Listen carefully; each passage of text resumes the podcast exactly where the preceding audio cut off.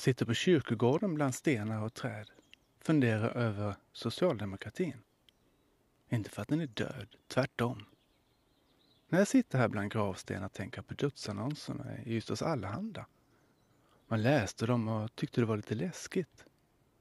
Folk som gått vidare, folk som mindes dem. Kors och duvor. Tack kära pappa. Saknad och familj och kors och duva. Numera finns även fiskespö eller en symbolisk veteranbil att välja mellan. Vad vet jag? Kanske till och med en golfklubba. Men det fanns det inte då. Det fanns kors och duvor och en symbol till. En ros. Och inte vilken ros som helst. En sosseros. Den vi idag kallar för den gamla rosen. Någon hade levt sina levnadsdagar och kämpat för ett bättre samhälle. Inne, inget kunde symbolisera denna människas livsgärning bättre än en sosseros. Man visste att om Albin eller Greta fått någon annan symbol i sin annons så skulle de resa sig ur sina gravar och driva högerspöket ur en släkting som vågat göra något så fräckt. Och det finns än idag. Även om det kanske inte är lika vanligt. En sosseros. En symbol för något viktigt. Ett livsmål och värderingar. En identitet. I dagens möte med arbetarkommunen pratar vi om varför det bara är sosserosen som syns i dödsannonserna och aldrig någon annan partis symbol.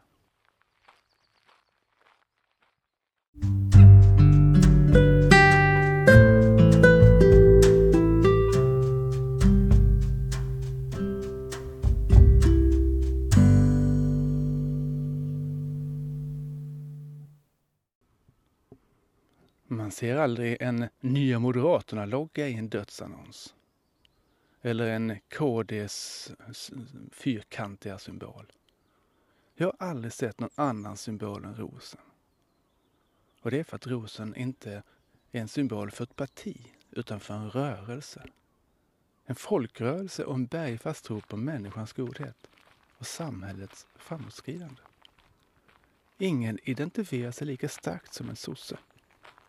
Man röstar på Moderaterna, kanske till och med tar ett uppdrag för Moderaterna. Men sosse är man. Man röstar inte på sossarna, man är sosse. Man utför inte ett uppdrag åt Socialdemokraterna. Man får ett förtroendeuppdrag av partiet.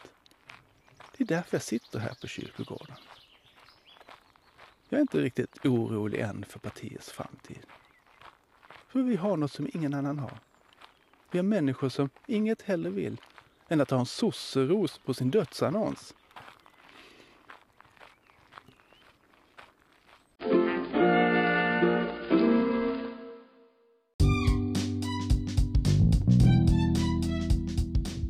Rosens historia. Rosen har varit Socialdemokraternas symbol under många år. Den används också bland Socialdemokraterna i Europa. Den röda färgen står för kampen mot den materiella fattigdomen och blomman för kampen mot den andliga nöden. I början av seklet var den svenska rosen av tyg och folk satte den på kragen när de demonstrerade på första maj. Sedan dess har det bytt skepnad många gånger. Några gånger har cirklar och pilar använts som symbol. Pilen togs i bruk år 1967 och fanns med till valrörelsen år 1987. Rosens moderna genombrott kom först på 70-talet. Den rosen ritades av konstnären Bengt Blomgren och var hyllning till Tage Erlander vid hans avgång som partiordförande 1969. Under valrörelsen år 1991 så användes en fotografi av en levande, riktig ros som användes på alla affischer, filmer och annonser. Rosen som används idag är skapad av den spanska designern Javier Marcical. Marcicals tanke var att göra en symbol som många kunde känna igen sig i. Som är levande och föränderlig precis som vi. Rosen kan därför vara både glad och ledsen och arg och vemodig. Källa Socialdemokraterna.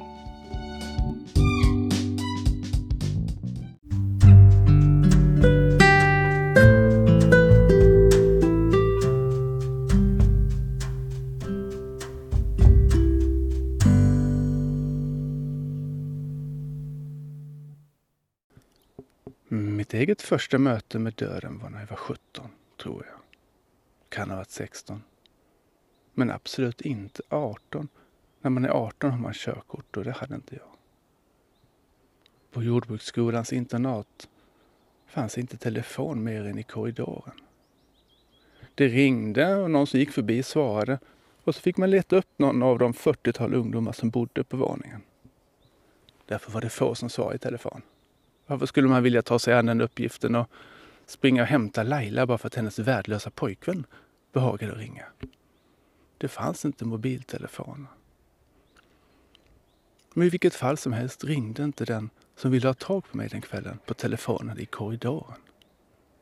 Han ringde internatföreståndaren som fick leta upp mig och meddela att jag skulle stå vid telefonen på expeditionen efter mitt kvällsjobb klockan 20.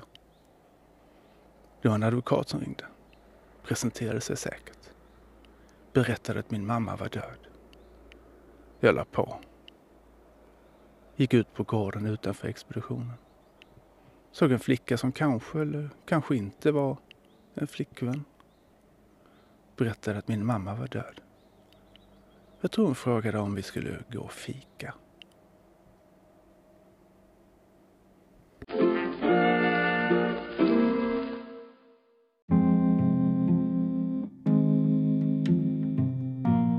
Jag som pratar heter Patrik Isestad, kommunalråd i opposition Nynäshamn. Jag har fått en fråga från podden Arbetarkommunen om eh, fenomenet ros på en dödsannons. Symbolen vid dödsrunans skugga kan vara en duva, ett ankare eller något starkt för livet och symbol för personens livsverk. En marin officer vill hedras genom fanor och marint tema. En sosse vill få en ros på en annons och fanborg vid begravning. För en, en engagerad genom livet i folkrörelsen sammanfattar kampen oftast med en ros. En socialdemokrat bottnar i folkrörelsen. Vi vill göra Sverige mer jämlikt. Det betyder att vi vill göra Sverige bättre för alla som bor här. Detta gjorde att folkrörelsen bildade flera institutioner. En hel vardag i det socialdemokratiska Sverige. Man bodde hos HSB, handlade på Konsum, hade sitt konto på Sparbanken och sin försäkring i Folksam. Tankade på OK och blev begravd av Fonus. Precis som man läste Aftonbladet och köpte lotter från partiet. När döden är där börjar en ny resa i tecknet av tro, hopp och solidaritet. Vi socialdemokrater tar alltid farväl av våra förtroendevalda. Brukligt är att eh, hedra personen genom att ha en fanborg i kyrkan. En engagerad partikamrat har lämnat oss i sorg och saknad. Med ett stort tack och en vila i frid går det socialdemokratiska arbetet vidare. Arbete, rättvisa och solidaritet är nyckelord även en sorgens dag. Denna frihetens kämpe hedras med en fanborg och ros på dödsannonsen. Jag heter Patrik Isestad, kommunalråd i opposition, Nynäshamn.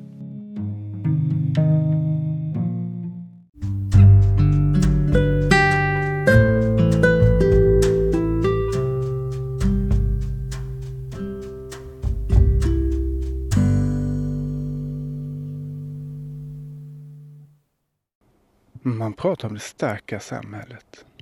Om att när du är som svagast ska samhället vara som starkast. Om att ta hand om varandra. Tänker vi efter är detta inte bara en abstraktion. Vi har alla varit så slagna, så nedslagna att vi inte av egen kraft kan resa oss upp. Om du inte har varit där så lovar jag att det kommer. För ingen Ingen kan slå så hårt som livet. Och det handlar ju inte om hur hårt vi kan slå tillbaka utan hur många törnar och smällar man kan ta och ändå fortsätta framåt.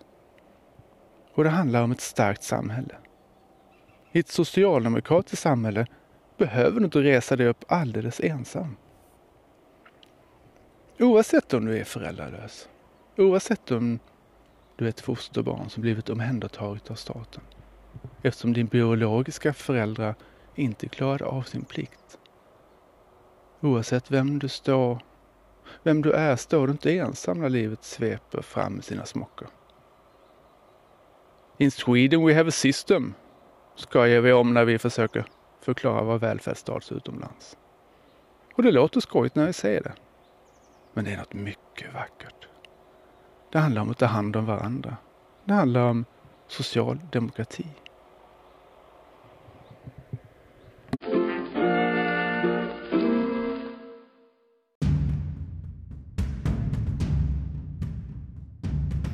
Röda fanor.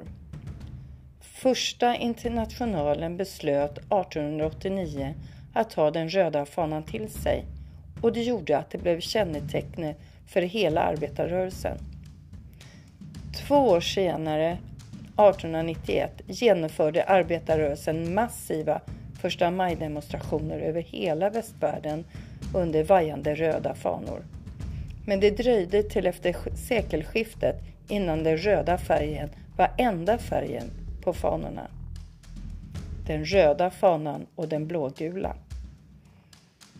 Fram till slutet av 1800-talet var det uteslutet att ha den svenska flaggan i första maj-tåget eftersom vi var internationalister. Men så kom en omsvängning hos Socialdemokraterna när det gäller nationen. Men Socialdemokraterna anammade inte den borgerliga synen på nationen helt och hållet. Att den blågula fanan används tillsammans med den röda är hos social socialisterna bara ett tecken för den svenska arbetarrörelsen. Den röda fanan visar arbetarrörelsens internationalism. Att vi har den svenska flaggan betyder inte att vi är nationalister utan att vi är den svenska grenen av arbetarrörelsen. Källa Vassling Media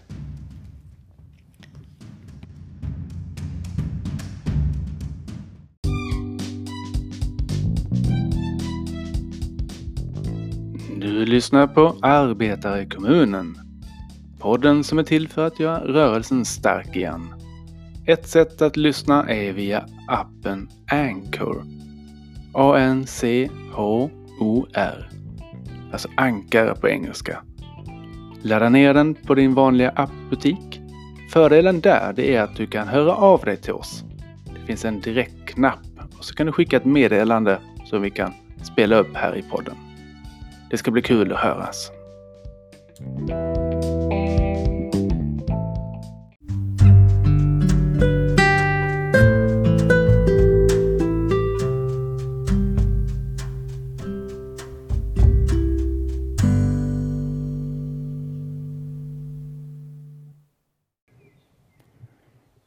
Finns inga andra partisymboler än Socialdemokraternas ros.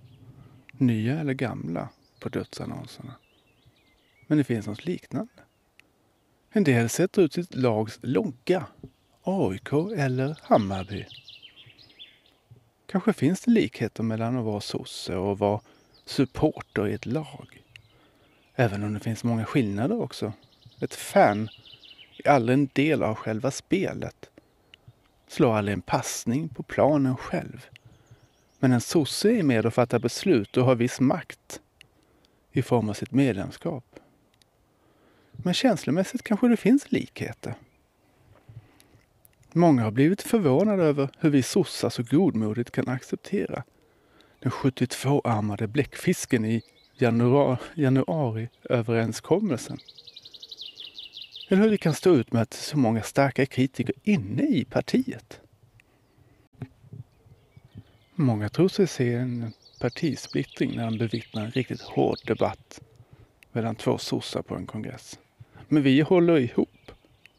Precis som Hammarbysupporten accepterar att gå från arenan med en förlust nästan varje gång. Jag menar, hur kul kan det vara att heja på ett lag som nästan alltid förlorar? Men de håller ut i regn och solsken. Tänker aldrig tanken på att byta lag byta till något lag som vinner oftare. En sosse håller också ut. För vi vet att vårt mål, fria och jämlika människor i ett solidariskt samhälle, kommer att uppnås en dag. Vi vet att vägen dit kommer att bli hård och med många gupp. Centerns liberala krav i januariöverenskommelsen är ett sådant gupp. Det är knöligt att ta sig över, men vi gör det. Vi gör det och fortsätter mot målet. Och faller vi på vägen sätter en del av oss en ros i vår runa som en sista symbolisk handling. Detta skulle aldrig, aldrig en moderat göra. Det där med höger och vänster är inte så komplicerat som en del vill göra det. Ju mer vänster du är, ju mer vill du lösa tillsammans. Ju mer höger du är, desto mer vill du lösa ensam. Att ägna sitt liv åt att kämpa för att var och en ska sköta sitt är inget som väcker känslor eller får hjärtan att brinna. Att ägna sitt liv åt att riva ner det andra försöker bygga upp gemensamt är inget man vill ha på sin gravsten som arv. Här vilar högermannen. Han gjorde vad han kunde för att sabba för alla andra och se till att var och en fick klara sig själv. Sådana minnesrunor ser vi inte. De nämner inte sin politiska gärning utan pratar mycket hellre om golf eller sin samling av amnetister eller börsbolagsstyrelseuppdrag.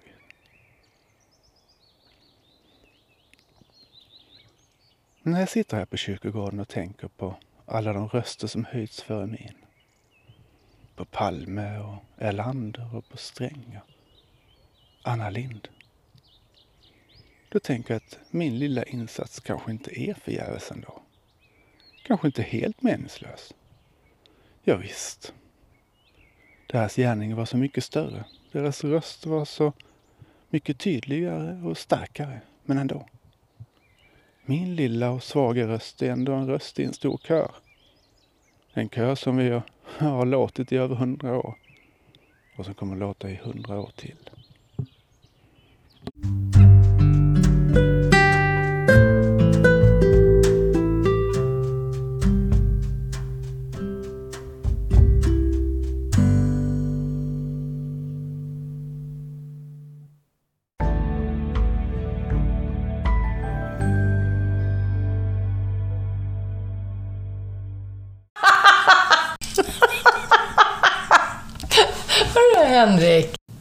Bygger vi rörelsen stark igen.